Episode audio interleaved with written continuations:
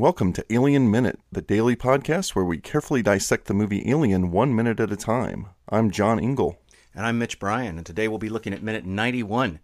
It begins with Parker and Lambert gathering canisters and ends with Ripley saying, Jones? And uh, uh, joining us for the new week of episodes is Marya E. Gates. She is a social media specialist. Uh, how you doing today, Marya? I'm good. How are you? Doing very well. Well, uh, do you want to tell us a little bit about uh, what you're doing right now, what you're working on? Uh, what am I working on? I'm actually working on a biography of Joseph Cotten. That's my big project right now. But biographies take forever, so it'll probably I'll be saying that for like ten years. I'm very excited. I'm doing a research trip to Virginia in September to his hometown. Is his past well known? Yeah, it's it's he's the Cottens are pretty well known, especially in Virginia, and um, he did do an autobiography, so there's um, a nice jumping off point. But you know, any anytime anyone's done tells their own story, there's always going to be gaps. So I'm hoping to like fill in places. That sounds really interesting. Well, good luck. I can't wait to read it. Thank you. Yeah, know, Marya, I first uh, heard you on the Battleship Pretension podcast. Maybe it's been a couple of years ago now. Oh, that was last year. It was, I guess, it was last year talking about a project you were doing last year. I'd kind of like to hear you uh, uh, have you tell the audience a little bit about that as well. Yeah, uh, last year I spent the entire year only watching films directed by women. So that included uh, films in theaters, films that I watched at home, rewatching. So like I couldn't rewatch anything. I rewatched I, at the beginning of the year. I said, with the exception of two things, or I guess three things, uh, Groundhog Day because it's Groundhog Day. Um, because it was Noirvember 6, which is another thing that I do every year in November, and then the TCM Film Festival because you can't really like dictate the film festival. But otherwise, everything I watched, including re-watches, were films uh, directed by women. It was a lot. I think I did 307 films, not counting re-watches. Was there anything revelatory about looking at them as as a whole? Is there a sim? Can you make some kind of a generalization, you know, or is that too simplistic? It it there, I can, and and I think um, it, it's it's sort of something you have to experience for yourself. So it's hard to put into words, but the feel of films directed by women, or the the lack of that like male gaze and that um, hugely undefined female characters that you find throughout most of film and actually having like a warmth towards women is is really palpable. And I, I, I tweeted about kind of missing a year with women a few months ago, and someone on Twitter was like, "Dude, I did it for two weeks, and I could already feel the difference."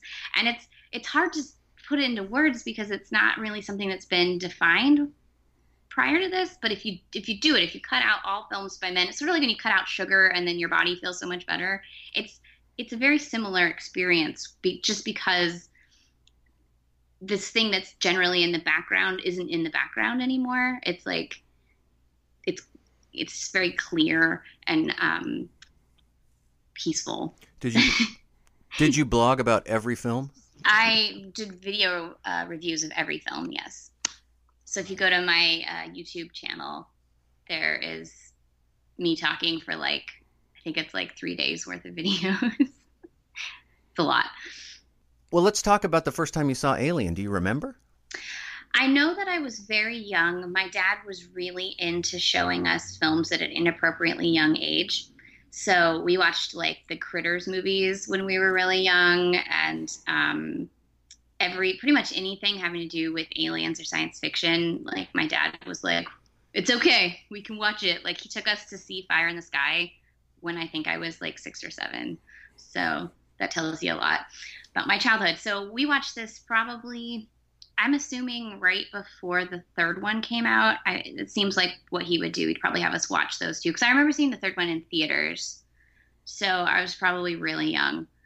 Um, and even before I had seen the film and knew what it was about during like bath time, my dad would get a wet washcloth and like wring it out so that it was just like damp and like toss it at us, like at our face and go alien in the face and that was like our favorite game during bath time.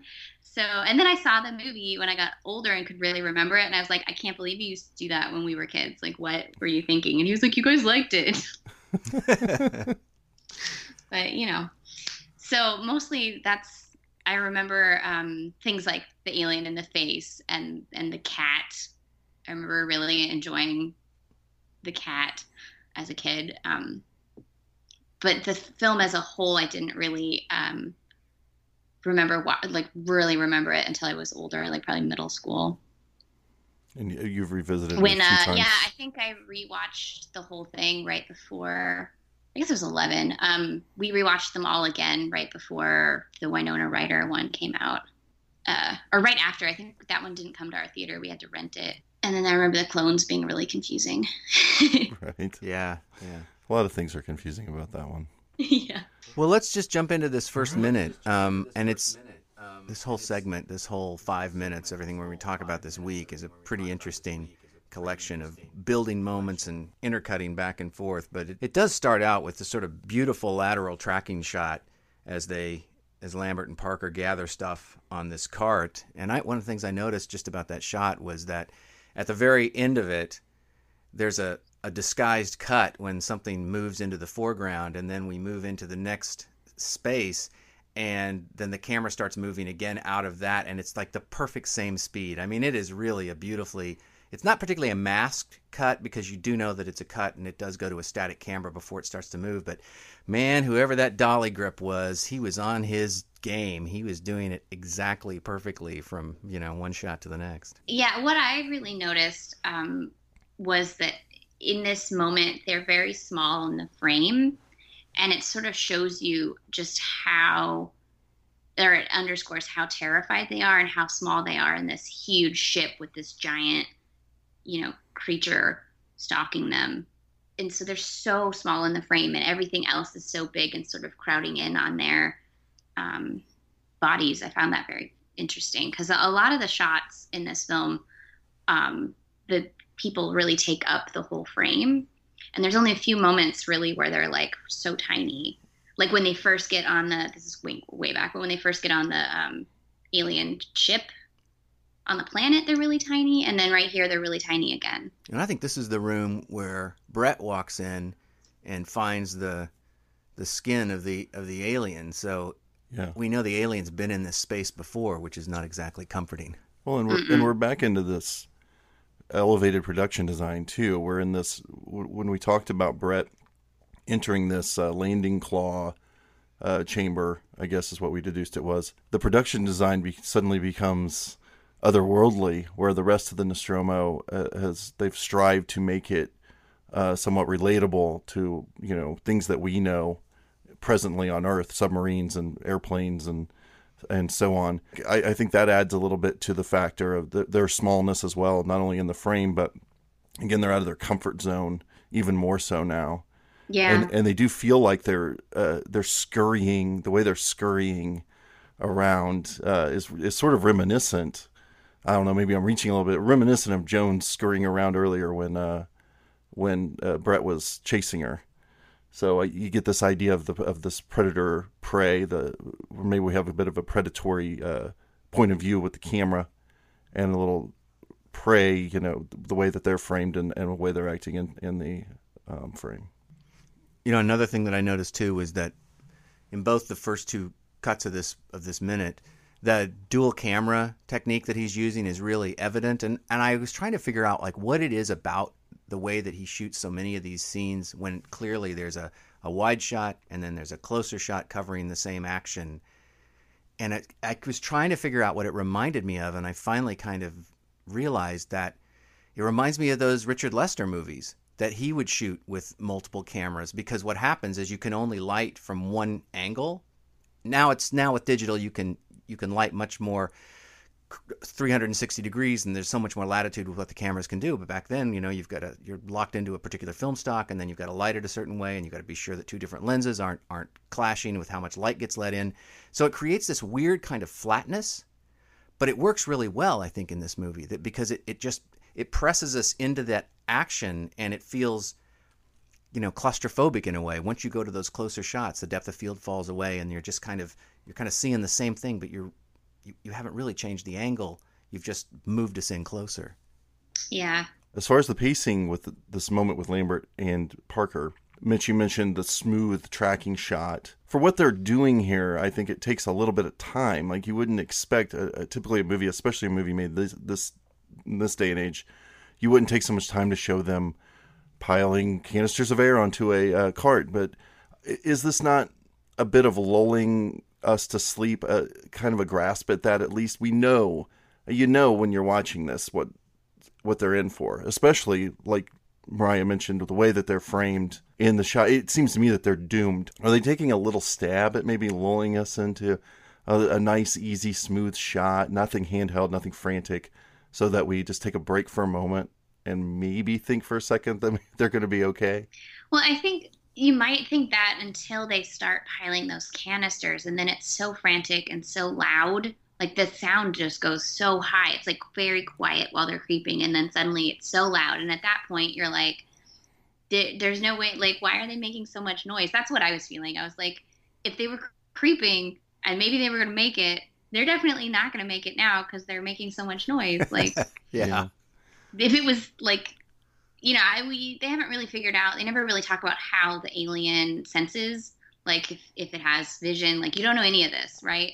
So creeping quietly in the dark maybe that's a good thing but making loud noises makes you always think that the like lion or killer or whatever it is that's stalking you can now hear you. I always assume any villain has good hearing unless otherwise told you know that's a safe assumption. I think that's you know just being on the safe side. Yeah, I I always when I'm watching this scene, the, the entire you know Lambert Parker gathering canisters uh, sequence here. I always expect Parker, and maybe I miss it or something. I always expect Parker to tell her to be quiet. Like I always expect somebody to chime in and go, "Man, we should be quiet. Like, uh, let's be careful or something." But they're just so. I just think they're so panicked um, they're so panicked, and they're both not calm people through the no. whole film. So they would be the people who would make a ton of noise, um, piling up canisters. Like Brett, I could imagine being a, a, a quiet guy, and you know, Ash for sure was a quiet dude, but Parker's always the one that's like running his mouth, and, and um, Lambert is always, you know, basically saying, "Why are we here? Let's get the hell out of here!" Like that's those are their their roles. So I feel like they're the least calm people. Well, certainly the noise the, the noise that they're making is really enhanced when we then cut to Ripley about 29 seconds into the scene because it's very quiet where she is. I mean, she's mm-hmm. and it's and that camera remains sort of stable. I also noticed that that's as soon as they cut away from the two of them into back to Ripley, she takes up the whole camera frame again. And it's like you're really rooting for her. Like you can feel how tiny they are and they're to die because they're tiny. And then you cut to Ripley and you're like, no, she's she's in control of this situation. She's in control of this frame. She's gonna find that cat. She can get out of here. Like you you really feel like she can do this.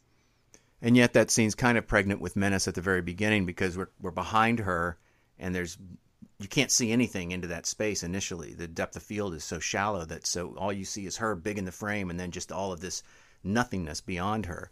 Uh, and finally, then we'll get to a wider shot where we actually begin to see the space that she's in. But even that is she she goes from being really big to suddenly being dwarfed by all of these pieces of equipment that are in the foreground. The those talking helmets that we saw at the beginning, or whatever you want to call them. Um, and I feel scared for her when she's in that place.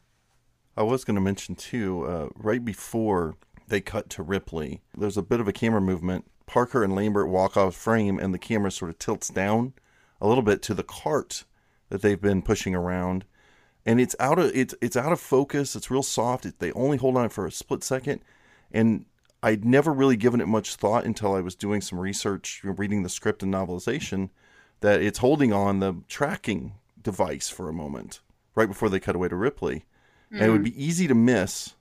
But um, in the script and in the novelization and the illustrated story, they have the tracking device, and they actually know that the alien is getting close. Uh, so I mean, the, we're getting ahead of ourselves a little bit, but Lambert and, and Parker don't get the, the, alien doesn't exactly get the jump on them the way it does in this movie. But I think it's a fun tease there without accentuating it too much, without you know this like dun dun dun moment, like oh no, the tracking device is back there, they're in trouble. but I think it's it's there subtly for sure. I never noticed that, but that makes it makes total sense. Like they had the tracker before. Why isn't somebody manning that thing? Of course, there's the matter of whether it actually would work in the Yeah. in the movie. It seems to be less functional than it is in the script. So They've given up on it. they, they just don't care. Yeah, they figure it's not going to help them at all. It's probably just weighing down the canisters to keep them from rolling off of the cart at this point. It's a pretty large piece of equipment too. I wouldn't feel like being you'd be able to carry that and like all the supplies they're trying to Right. get together. Well, Parker, he's manning the incinerator, right? Yeah. Standing guard, and that's why Lambert's the one running around, uh, bashing, you know, canisters around and everything. Seems like the opposite of what you would want them to do. I feel like I, anybody could use the the fire thing. What was it called? I'm sorry, fire thing. Incinerator, fire, flamethrower, or whatever. Yeah, like I feel like anybody could do the flamethrower, but like those canisters are probably pretty heavy. Yeah. Hmm. it's a tough situation. You almost think that um, maybe maybe Ripley would have been better to go with with Parker. Which brings me to my like final note on this minute is why is Ripley so dead set on saving Jones? What is her stake with Jones? This is an ongoing topic. Uh, yeah. Uh, well, I think uh, I was going to say just really quickly. I think that the, she has to go to the bridge. I think she's the only one that knows how to to do all this stuff. Probably being executive, she's yeah. third in command, you know, having executive uh, capabilities and so on. But then, as far as the Jones thing, Marya, there's been we've been talking about it since the beginning of the show, and the publicity for the movie. They they they went to great lengths apparently to show Ripley as some kind of a cat lady, like almost so many of the promotional f- photos, the stills are of her holding Jones, smiling with Jones, mm-hmm. and they even have little you know blurbs about she, she always has the cat at her side, you know. And it's funny because you know you watch the movie, you don't really get that impression, but it is No. a uh-huh. it is a really good question. Why is she so dead set on finding Jones here? And I'll go back to the script again in the novelization and the illustrated story. Even all of them have her immediately finding Jones. It's it's a happenstance. She doesn't search for Jones. Jones appears, and the line is, "Well, it's your lucky day, Jones. We're about to leave." So she wasn't going to take Jones. She didn't care at all in the early version. So this is a this seems to be a Ridley Scott thing. Ah, Mm. that's maybe he's really crazy cat man then. Uh, we can talk more about this probably in these mi- upcoming minutes this week, but definitely later. I think he had these little things he wanted to insert, uh, ideas he had on the fly to cover for other things. And then in this case, honestly, sometimes I think that he is doing, I, I, I'm not trying to disparage him at, at this point, but there's some little film school things. Like, oh, well, Ripley, we need to make sure Ripley is the, we're rooting for, so she's the one that, that pets the cat. I mean, is that what saved the cat Well, is happening That's here? basically save the cat. Yeah, this is true. which to That me is- is unnecessary. I mean, I don't have anything against this. When I watch the movie, it doesn't bother me. But uh, when you stop and ask the question about it, it does make you. All I can come up with, Mitch, unless you have something, I all I can come up with is to save the cat.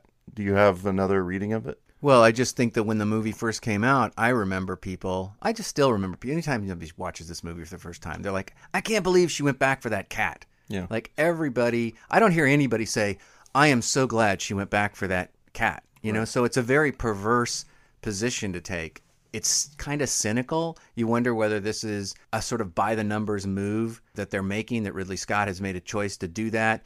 You wonder whether the crazy cat lady stuff was to get out ahead of this idea because it is for me one of the groaners in the movie one of the things that that i just always struggle with Now, would it be as weird if it was a dog? I was going to just people ask. are people are always upset when dogs die in movies. Mhm. It's like if she saved a dog, would you be like, "Of course she went back for the dog. It's a dog." Is it because it's a cat? Like I'm that's I'm generally curious. I was just going to ask the exact same question. And uh, there, there's a certain podcaster, Marya, that both of us know, who I won't name, but he'll know exactly who I'm talking about, that is probably laughing right now because he is one of those people he said many times that the death of a dog is worse than the death of a human in a movie, pretty much. Yeah. So Yeah, um, there yeah. are people out there that feel that way, but nobody feels that way about a cat.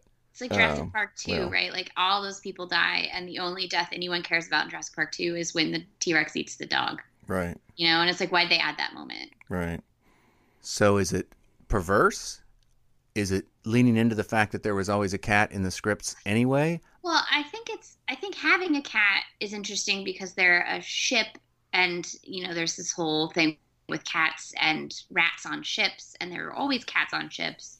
Um, and it sort of makes sense on a boat like a you know seafaring vessel, but in space it's like I, I like in, in a seafaring seafaring vessel I can understand where the cat's waste goes because there's rats, and I'm sure there was like some hole somewhere where the cat went pooped. But on the spaceship, where's the cat pooping? I don't understand. It's, I know that, that that doesn't really tie into what we're talking about, but that's I kept thinking about that. You're not the first I, one. you know, I just emptied my cat's litter box, so that's where my mind is. Like, maybe Ripley is invested in the cat because she was in charge of emptying the litter box. I don't know there's so many grungy, grimy places on that ship. I mean, oh, uh, there's, there's, probably litter boxes everywhere. If even yeah. litter boxes, there's maybe just cat poop everywhere. I think there's space. There's space litter. I'm I'm pretty sure. We've we've talked about this before. That there's the stock the stock room is full of gum, cigarettes, and cat litter. Like that's yeah. the, the main items in their uh, storage facility. So, well, there's a cynicism about this whole five minutes that I struggle with. Like, I suppose that if I had to say what are my least favorite five minutes of the movie, it's this section because there's a lot of different things that I want to kind of point out that I always have trouble with. And you feel a little bit like there's a lot of gears turning, a lot of storytelling machinery being moved around in this section where there have been other places in the film where it feels pretty effortless and you feel like you're in the hands of kind of an invisible storyteller. But even the fact that after we go with Ripley in the bridge for the first time, before the cat jumps out, we get a really violent cut 43 seconds in with the canisters clanging really loudly. Right. Clearly an effort to spook us, to make us jump. And that, in some ways, combined with this whole cat business, makes this segment of the movie feel a little cynical to me. Well, since I guess the the cat scares in the next minute, Mitch, we might as well move on with that. Yeah, that sounds fine to me. Do you have anything else, Marya? Ah, uh, that that was pretty much er, all my notes. Well, that's going to do it for minute number 91. Uh, Marya, you want to tell our listeners where they can find you on the internet? Uh, pretty much anywhere where you find the, the um, handle Old Films Flicker, um, completely spelled out, not like the photo sharing service. Um, that's probably me on Twitter, Tumblr, Facebook, Instagram. My YouTube, where the uh, video reviews are, is uh, coffee and movies because I came up with the YouTube before I came up with all the rest. so it doesn't quite fit in, but still me. Okay. Well, uh, you can find us, of course, at alienminute.com or at alienminutepod on Twitter. Uh, follow us on Instagram at Alien Minute Podcast. Uh, you can also come over to our Facebook page and talk with us. Uh, we get a lot of good discussions going on over there. Make sure to visit our TeePublic site and get some T-shirts and mugs and things with Alien Minute logo on it. All right, everyone. Well, we'll see you tomorrow for minute number ninety-two.